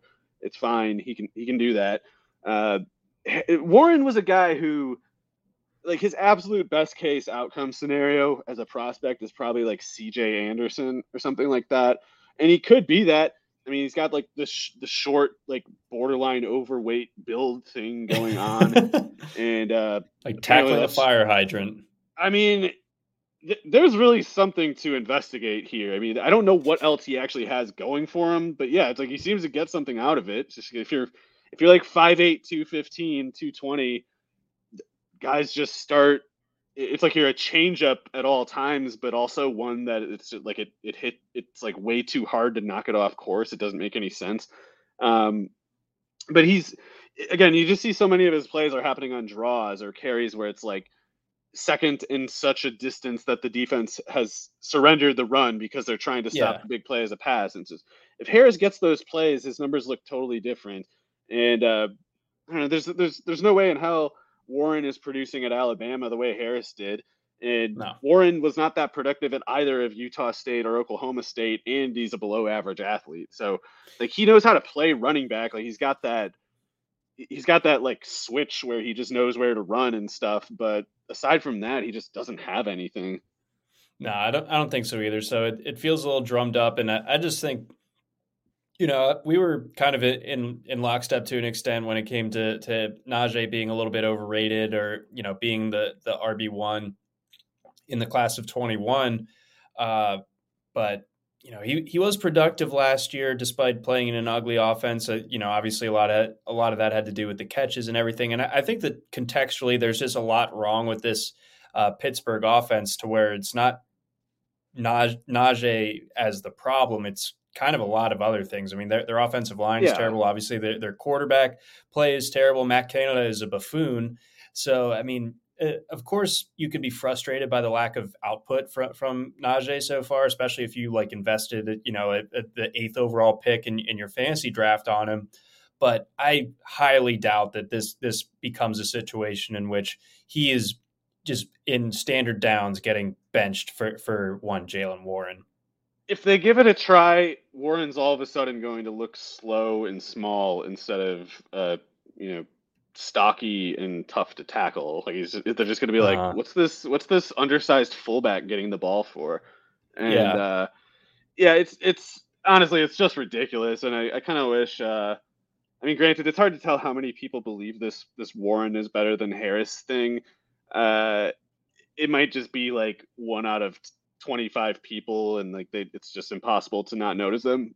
But if it's a widespread belief, that's just disheartening. That's that's like a that's like a top ten, not top ten. There there are many amazing instances in the Hall of Goldfish Brain, but to go in under two years from believing a guy is the next Steven Jackson to believing that the Utah State transfer, uh, who averaged under five point yards, uh, 5.0 yards per carry at Oklahoma State and runs like a four six, to think that guy is better than Harris at the very least, I hope you never believed the first thing. You know, like I, I hope I hope that all these people who think Warren is better than Harris all along were like irrational haters of Harris or something. Because if someone actually believed that Harris was Steven Jackson 18 months ago or whatever, and now is at this point that they're like put Warren in, you got you got a bad case of, of the fish brain, the goldfish brain. Yeah, that's uh, so. Uh, Keep your eye on the ball, folks. Don't don't just let it hit you in the face. oh my god. Um. Okay. Let's uh let's keep rocking. Uh, we do have some questions again. Thanks to our uh, viewers on on the live stream chiming in with, with great questions every single week. Janthony wants to know Singletary, Mooney, Khalil Herbert, Josh Palmer, or Jeff Wilson this week. One of these guys, you got to start. Yeah, Please not help. to not to dismiss the others, but I would go with Singletary just because uh, even if Josh Allen is out, and even though the, the Vikings' run defense has been pretty good, I think Buffalo's defense is going to do a great job, and they're going to have favorable field position. I think that they will want to drag out, you know, to make make the make them hold onto the ball in Minnesota territory just kind of as long as possible and, and hope that everything else works itself out because usually it will, uh, especially if you can count on the defense the way you tend to with Buffalo. So uh, I think they're going to have a need to run, and I think Singletary is the only one who can do it. And I think that that running, which could happen more than it has in the offense to this point in the year, will hopefully occur in scoring range you know, at, at some notable rate. But uh, yeah, I mean, if, if Keenan Allen's out again, then uh, Palmer has to be again Herbert's lead wide receiver. So I, I don't mean to make it sound like it's a clear call to me. Okay, yeah, Palmer definitely interesting, uh, pending uh, that Keenan Allen news, and it, it sounded like it, um, at least coming out of the bye, that the Chargers were going to be waiting for Keenan Allen to be 100%, 100% to uh, to be back as opposed to kind of rushing him back and that that's how he Well, it was uh, worth re- a shot, John. It. it. was worth a shot. Oh, absolutely. Um, it's so hard with these anyway. um, and then let's see here. Um, Tony Pollard or DJ Moore. Good problem to have, but probably Pollard. Yeah. Um, yeah, Probably Pollard. Yeah. I don't um, really have much to add there. Just things okay. can get weird with the Panthers, yeah. Yep, it's probably Pollard is the answer. Um, we'll get one more right now. We got Jeff Johnson asking us, Jeudy, Lazard, or Josh Palmer. Uh, that is tough. Um, I think I'd lean Jeudy, but I, I get it if I know that the over under is really gruesome for that game, so I can understand if someone would be drawn toward the other two. And I, I will say, if if Allen is out, the case gets right there quite a bit stronger for Palmer. It's just also if, if Allen is in, Palmer loses quite a lot too. Right. Yeah. It, get, it gets tricky in, in a hurry when Keenan Allen is all of a sudden getting 15 targets. Um, so I, th- I think that's the, the right call. With, with Jeudy, we have him as wide receiver 21 uh, this week. Let's keep going. Speaking of that game, we do have Broncos Titans. Titans only two point favorites in this one against Denver. Titans kind of gave uh, gave Kansas City all they could, all they could ask for the, this past weekend. Denver obviously coming off the bye. Um, it beat Jacksonville la- last time out in in London. This feels like a borderline disrespectful line to the Titans, but the Titans they don't the the floor is very high, but the ceiling isn't overly high either. It feels like given the quarterback and, and passing game situations. Yeah, and the Denver defense is legitimately good. So yes, uh, I kind of I kind of see it. Also, the the Titans have been really heavily work. I know this is always the case, but like Derrick Henry is getting so much work that I don't know. Like it wouldn't be shocking if he just kind of has a, a sluggish game pretty soon and uh, one of the better defenses, a defense that has defended everything pretty well without really selling out at any point to do it. Like they should be able to sell out against the run here, and the, I don't know, maybe Tannehill can make them pay if they do that. But more so seems to me like the Broncos would just get away with it. So I could imagine this being very low scoring game as the over under implies. Uh, on the Denver offense side, I think they're they're just not going to be able to run the ball. By the way, uh, if they just they're they're doing this offense where they try to make everything happen for Greg Dulcich. So to do that, uh, in addition to implementing a bunch of a whole host of routes and formations that they just straight up would not use before he returned from injury, they also have abandoned a lot of their run blocking standards. Like Eric Tomlinson and Saubert and even Beck barely played last week. And that's because they just said, well, if if Dulcich has to go to the bench for us to run, then we're going to pass. And they're going to keep doing this. Uh, we'll see how much it works. Like they needed the they needed Rayshawn Jenkins to uh, botch his coverage the last time out to get Dulcich over like 50 yards. So is that play going to be there? Is he going to make some play that he didn't make last time that he you know can this time, or is he just going to regress? Is the running game still going to suck? And will we be will we be basically down to an offense that gets whatever else it might from just three players, especially Courtland Sutton, Jerry Jeudy, and KJ Hamler to a lesser extent. And I could see some scenario where Sutton, Judy, and maybe Hamler, maybe Dulcich or whatever, kind of do enough to win if the defense, if the Denver defense like intercepts Tannehill, and if Derrick Henry is held to under 90 yards on upwards of 27 carries, and those things seem like they could happen, but I think that's like the only way they can win. Uh, the, the reason it's hard for me to tell which way it'll go is because the, the other side, it's a similar problem, if not worse. I mean, uh, not to assume Russell Wilson will throw well against the Tennessee defense, but they are much more easily thrown on than run on. So there's something to that.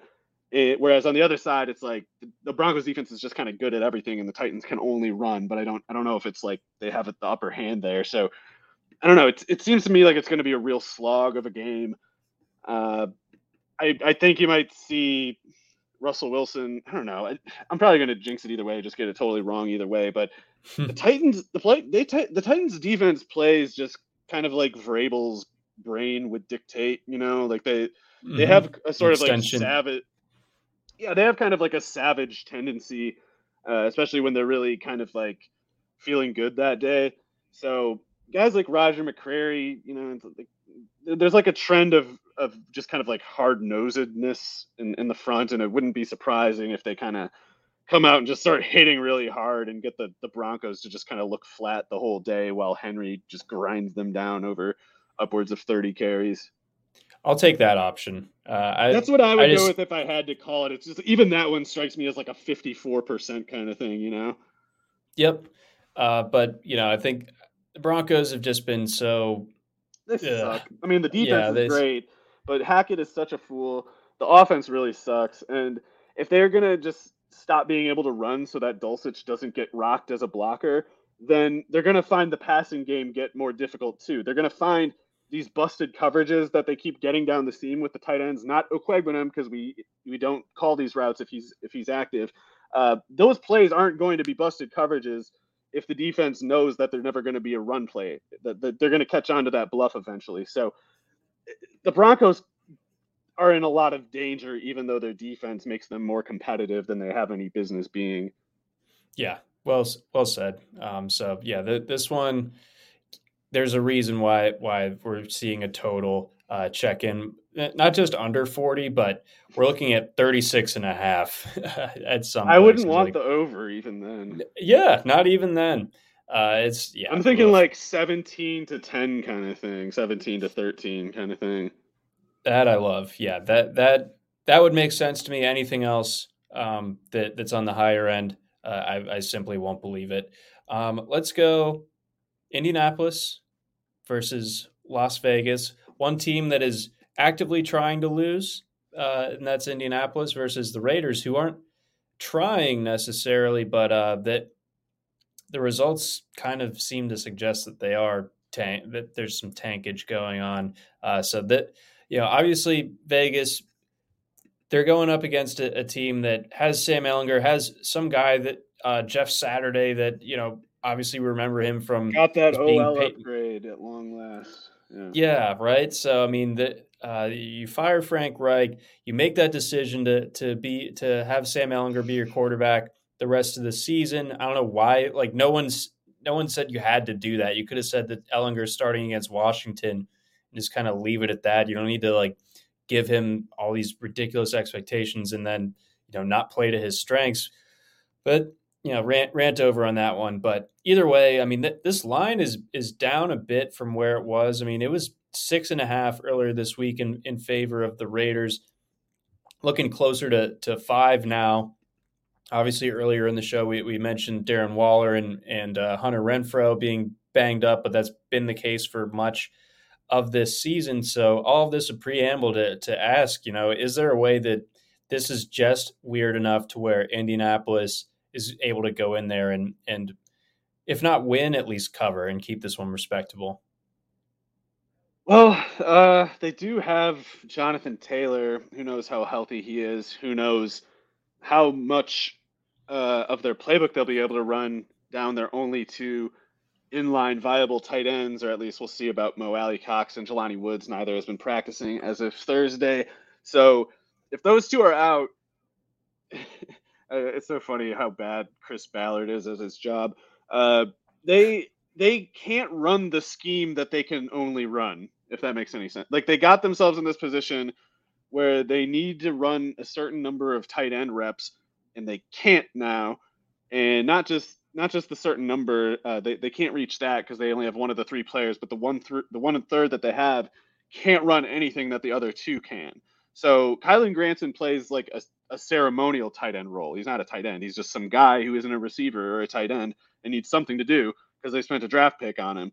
And they've been trying to put Mo Alie-Cox uh, to the periphery, have him block to make the Granson pick look good, to make the Woods pick look good. And I think the dysfunction they've gotten instead is a pretty predictable result. Like it's it, it's not a good idea. Why would it work? So uh, I think the the Colts could just be incredibly bad on offense in this game even with the Raiders defense pretty much crap.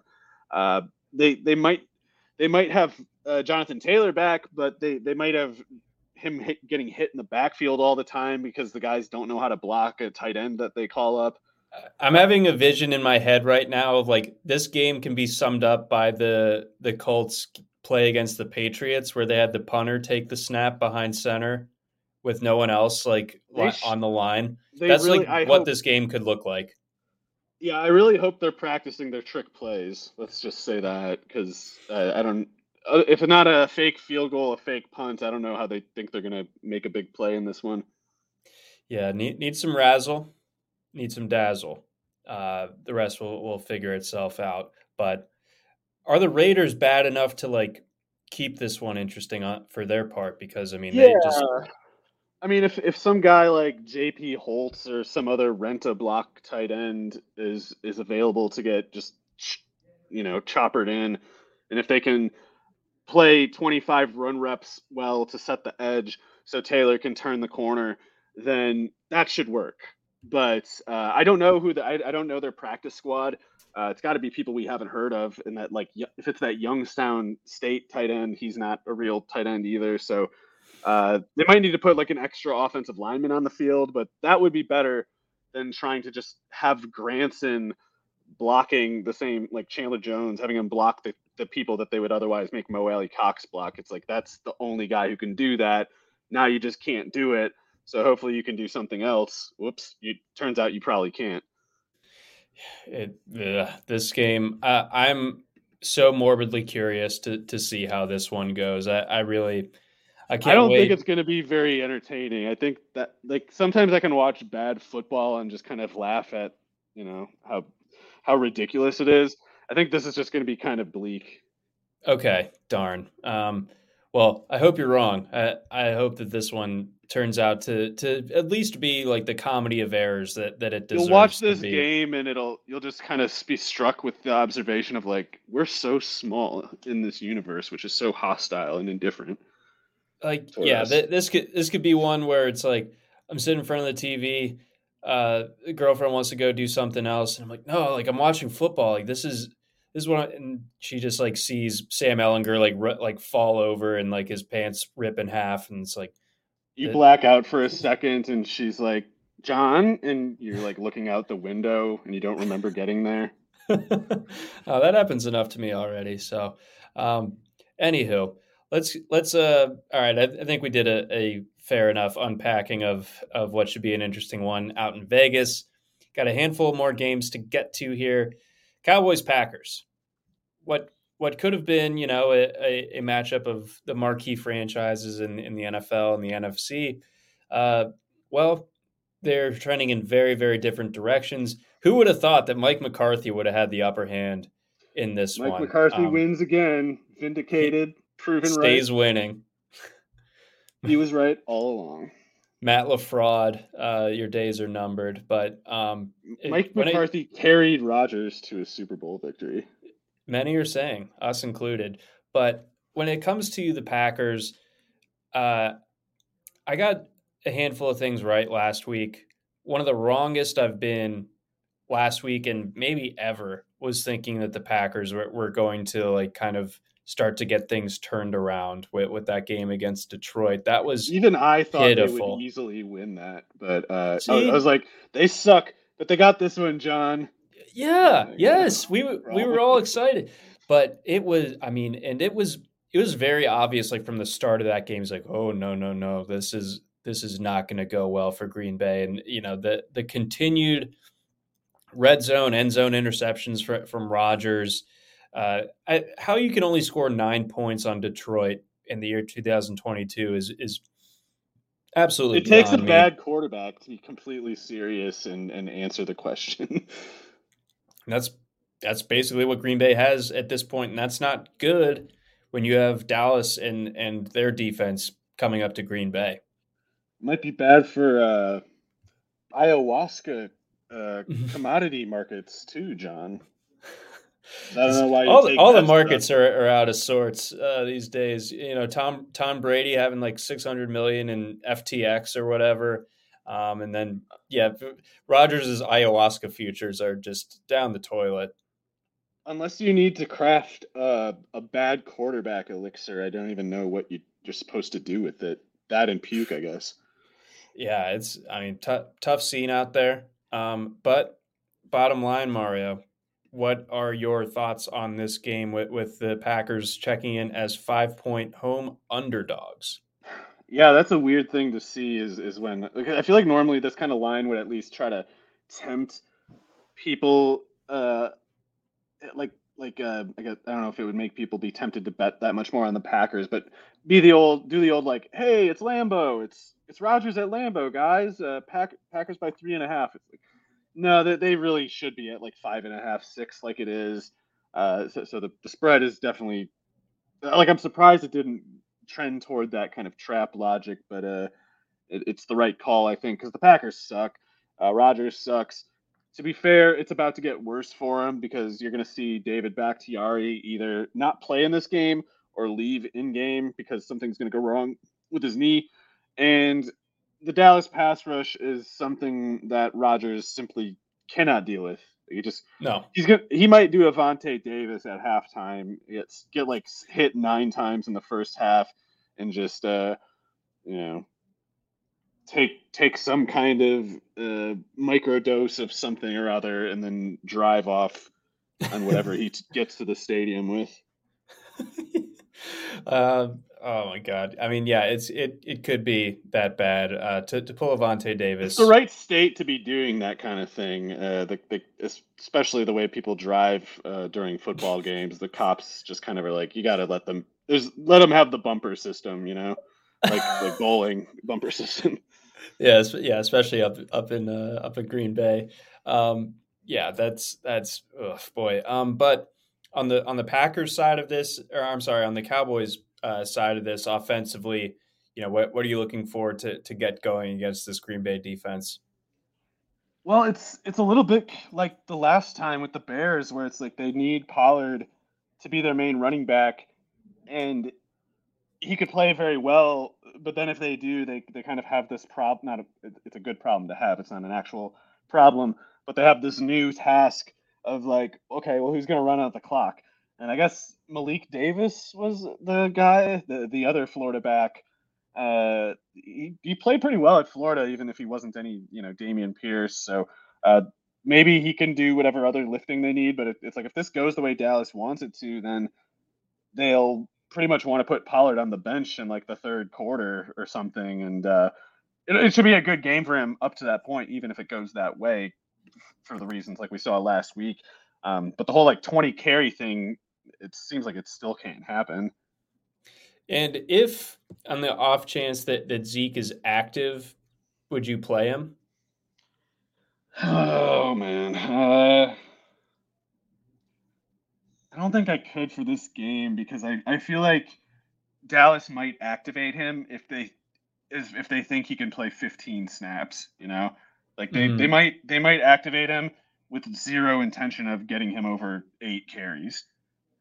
Because it's yes, that's all that's all that they really need. It's like if Pollard can take 15 and if they've got, you know, a 9 point lead going into the fourth quarter, like they just need they need like two or three drives of someone else stepping in to, to get them to the end of the game.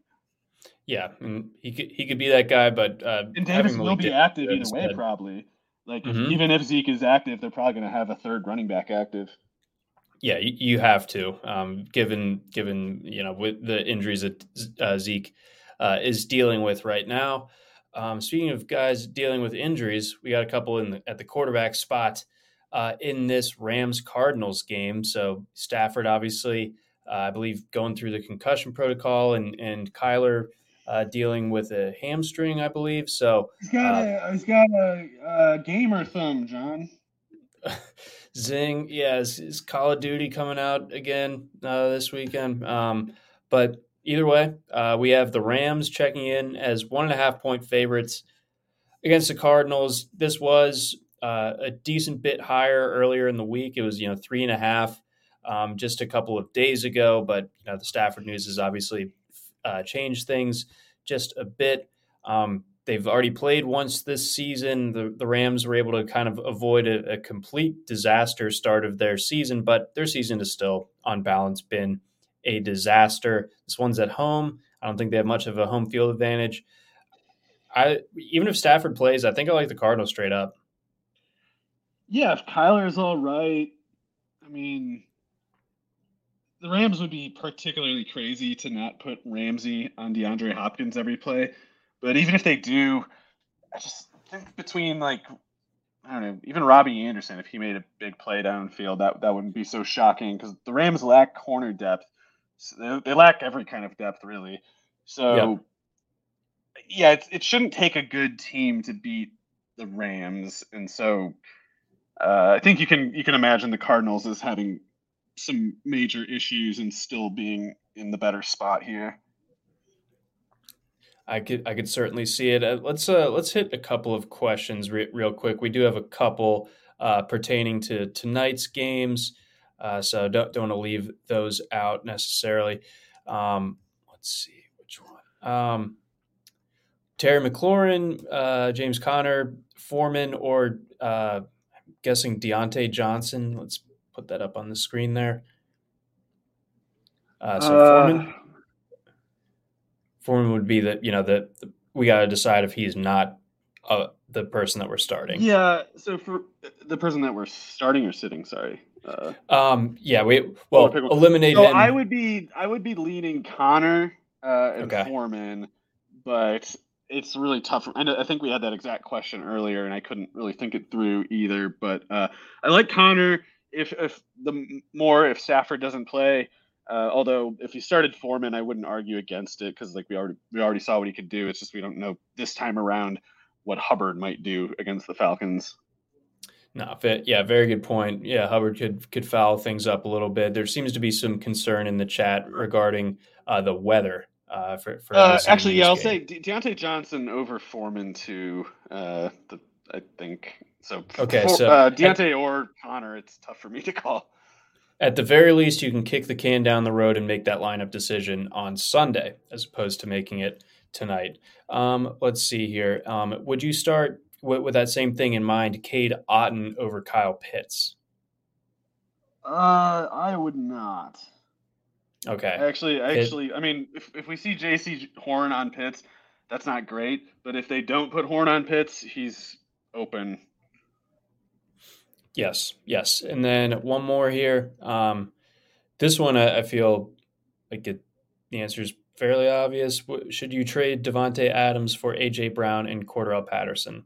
Yes. I mean, Adams might rank surprisingly high versus Brown in PPR, but yeah, I believe in Cordarrelle. and I think Brown uh, will probably score touchdowns at a significantly higher clip than Adams, not last week aside. So yeah, I would probably make that trade for the AJ yeah, Brown I side. I love touchdowns, so give me AJ Brown. Um, back to back to the this uh, Rams Cards uh, matchup. Uh, anything further as far as you know what what can the Rams do if Stafford is is like out or limited? Uh, they're just a piece away, John. It's it's too bad they couldn't trade a couple first rounders for some anybody at all. Who cares? Just get rid of those picks. Um, I don't know what the Rams can do. They suck. They have no good players aside from Cooper Kupp, Aaron Donald, and Jalen Ramsey. Yeah, they're they're like a a more gilded version of the Saints. You got like three good players. You're in cap hell, and there's no way out. Yeah, it'd be like if the Saints kept trying to make trades, uh, even though they don't have any picks coming up. Yep. Yeah, I mean, I don't know what yeah. I really have no like. I, I I wish I could talk to Sean McVay because I really want to know. Like, dude, tell me what you think is going on right now because I think you're missing something. I don't know, man. I just got a lot of hair gel in. Um, Wolford so had a good week of practice. We just need somebody to. I'll bench them next week, but this week I want to give somebody at running back 25 carries and bench everybody else. And if I do this enough times, like it'll everything will start being good again. It's our only way path forward, man. Um, Ronnie anyway, Rivers offense, yes. I'm in for it. Uh, at least it, at least uh, no, no Kyren Williams uh, world. Um, two more games, night games to to hit before we roll out. Niners, Chargers, Niners seven point favorites in this one at home against the Los Angeles Chargers. Your thoughts? Uh, yeah, I I guess we'll see on the injury report. Uh, I wonder if guys like Armstead and Kinlaw are any closer to coming back. Uh, I assume Verrett's going to play more in upcoming weeks. So uh, this 49ers defense had a lot of missing players for, God, I guess it's been most of the year now. Right. And uh, if they ever get Armstead back, it looks like uh, is Kinlaw on IR or did he come back already? He's anyway, on I, IR, yes. Oh man. Uh, so yeah, if they ever get those two back, they'll start playing even better on defense. Like you know Greenlaw missed some time, maybe he's at least uh, an addition for this week. But I don't know. I, I like I want to. I think the 49ers are the better team, and I want to pick them. But Herbert versus Garoppolo is not something I'm ever gonna just slam the the the Garoppolo side of that. Like it's not like that seems like it could go wrong to me, even if Garoppolo has a ton of structural advantages, which he does. But it's like Garoppolo always has structural advantage, and he has plenty of bad games. So mm-hmm. uh, I will say though, he has no good excuse for it. He should have plenty of help. I would imagine Shanahan can pretty much toy with the run defense of the Chargers. Uh, so not that it's bold to point this out, but McCaffrey could have a really, really big game here. And if he doesn't, it's probably because the Chargers did something on defense to sell out to stop him, and they probably forgot to do something to deal with Kittle. You know, it's like that if they managed to stop McCaffrey, it's probably because other things went wrong for them instead. Uh, in, in which case, they could still win the game, but they need Herbert to play heroically uh, which again, he might not have Allen. He already for sure doesn't have Mike Williams. The 49ers defense, uh, maybe it's not going to be in time for this game, but getting Greenlaw back alone is, is a bit of a getting healthy kind of thing. Verrett might help them at corner. So it seems like it's it's a tough spot for Herbert, and it's like the Chargers, as they're currently built, Herbert can win for them against a Falcons type team or maybe somebody a little better than them, but I feel like 49ers is just like you're you're you're just kind of walking into something difficult here and, and you're not you're not strong enough right now to deal with it. Yeah, it, you know, if the Chargers were healthy, you know, the line would would obviously be different. I, I am on the Chargers to cover seven. Um, yeah, but, that's a lot know, of points.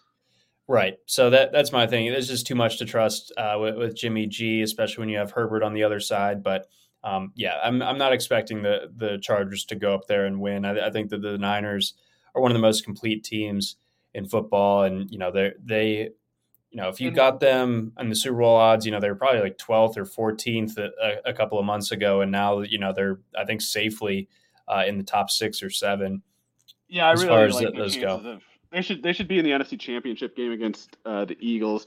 Um, yeah, the other thing about this particular matchup that will be interesting to see is if uh, if the 49ers can get Fred Warner on Ekeler specifically and uh, what that might look like yeah, if they if Warner can can slow Ekeler, especially when Ekeler is all that much, yeah, because yeah. you know Ekeler's so important to them right now with um with those key injuries to the to the receiving corps. It's so did you, did that, you see his uh, his almost touchdown where he rolled over the guy last week? Uh, no, I but I was just gonna say it's so funny how in the off season he was just like publicly pleading that the the Chargers get some other running back to to hand off the ball to this year, and they're like counteroffer. What if we gave you almost twice as much work?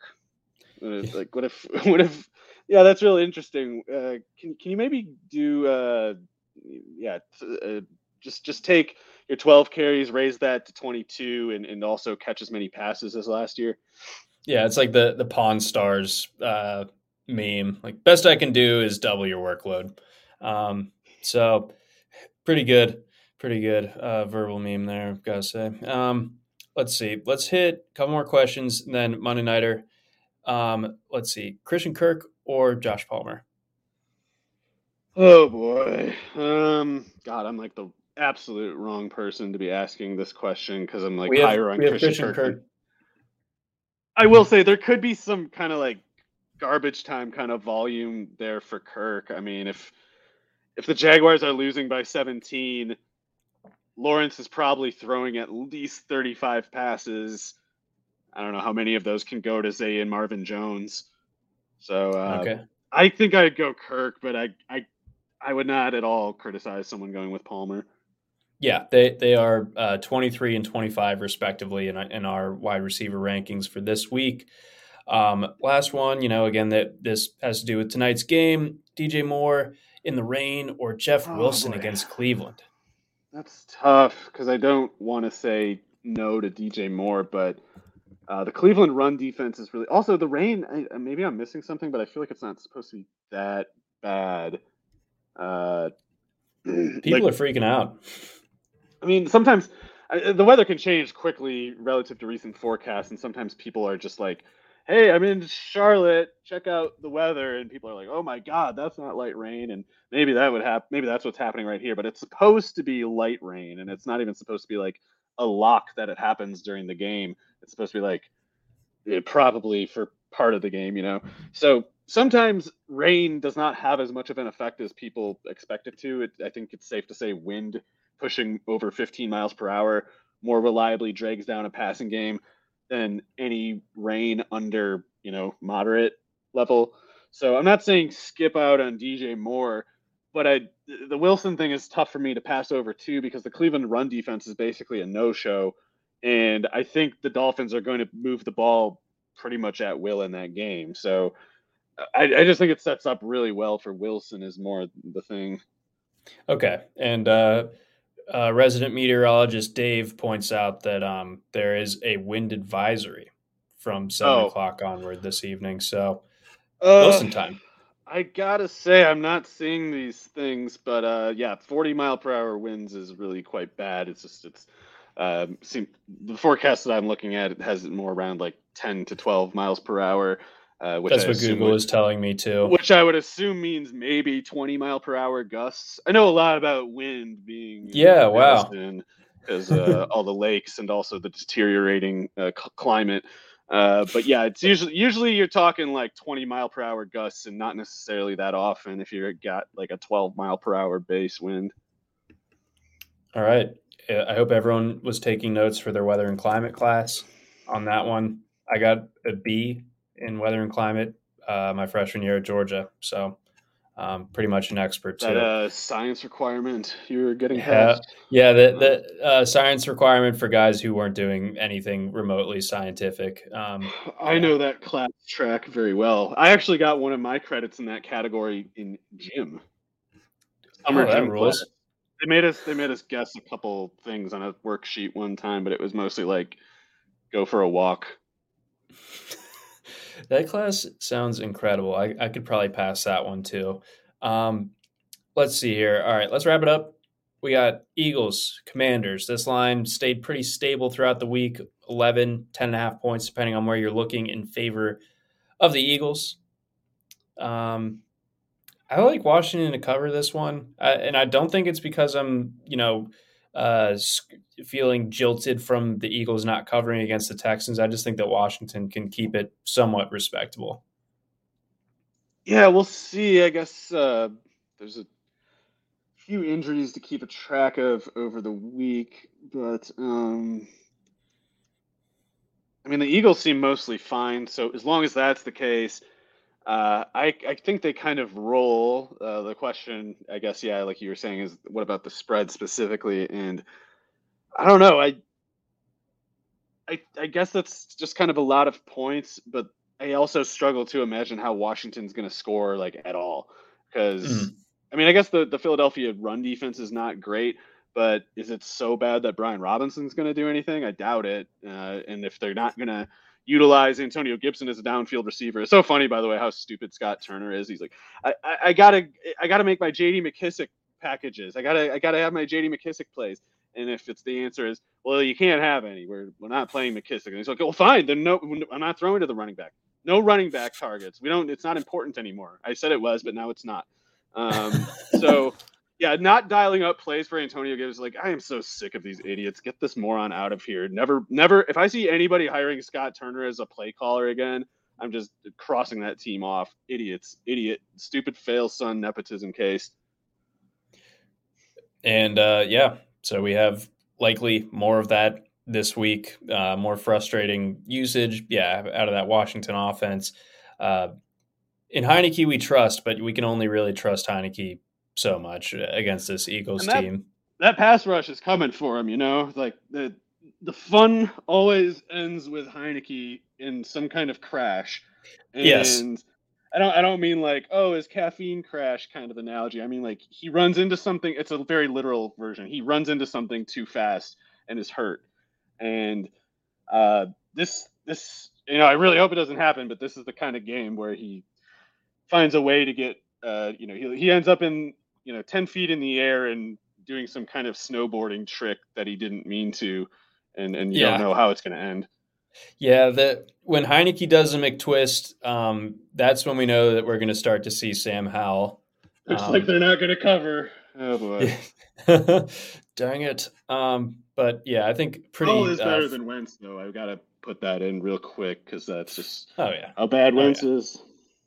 He stinks um, any uh, notable observations from this Philly offense in this game where you know they, they could be up a good bit? Yeah, I guess part of why I almost don't trust them to cover these these double digit spreads is that they don't have the backbreaking runner, the guy who can really make the defense get pushed over that edge of going from kind of tired to broken. Like Miles mm-hmm. Sanders can exploit open field great, and he can even take 20 carries in a game sometimes. But he's never going to make the defense hurt. You know, he's, there's never going to be the defense tackling him, and you, you hear like the shoulder pads the way the way you do with some of these other running backs. And I think it is important to have that kind of player to get that kind of outcome with the defense. And I think you do want to break the defense if you're talking double digit point spread. Uh, you want to be able to just kind of sit on the ball and say like we're we're just getting rid of the clock from now on. We we like this uh, 13 point lead we have, we shall be keeping it. Uh, but if you have Miles Sanders, you, you might just find yourself stuffed on first and second down and incomplete pass on third and uh, backdoor cover after the punt. Yeah, I mean uh, the the Eagles. I might have pointed this out last week, but they were first in the league in in first half scoring and like 27th in second half scoring. So um, that that that always leaves you open to to eel. Go get Jordan Howard. He's, he's, got to be free. He's just, probably hanging out. Like last year, just call up Jordan Howard and simply have a power game again. Yeah, not that hard. Um, that's going to do it for us here on this edition of the RotoWire Fantasy Football Podcast. Of course, Remember to tune in to Friday's edition. Ryan Belangi, Scott Genstad breaking down the DFS slate for this weekend of games. I'm expecting a lot of Indianapolis Raiders stacking, uh, of course, in that one. But no, they, they will actually give you good, actionable DFS advice for that one. For Mario Puig, I'm John McKechnie. Thanks for listening to the RotoWire Fantasy Football Podcast, again brought to you by our friends over at No House Advantage. Try RotoWire today, free for 10 days. Get our premium tools, rankings, analysis, and breaking news alerts. No credit card required. Go to rotowire.com forward slash try. Everyone is talking about magnesium. It's all you hear about. But why? What do we know about magnesium? Well, magnesium is the number one mineral that 75% of Americans are deficient in. If you are a woman over 35, magnesium will help you rediscover balance, energy, and vitality. Magnesium supports more than 300 enzymatic reactions in your body, including those involved in hormonal balance. From functional medicine doctors to mental well being and female hormone experts, we all know that magnesium is the one mineral to improve all aspects of well being and health. But which one? Magnesium Breakthrough from Bioptimizers, the trusted choice recommended by leading experts with seven best absorbed forms of magnesium to ensure your body receives the support it needs for overall well being. Go to bioptimizers.com slash balance today and use code BALANCE10 for 10% off. Support your journey to wellness at B-I-O-P-T-I-M-I-Z-E-R-S dot com forward slash balance. Magnesium Breakthrough from Bioptimizers, your foundation to optimal health and vitality.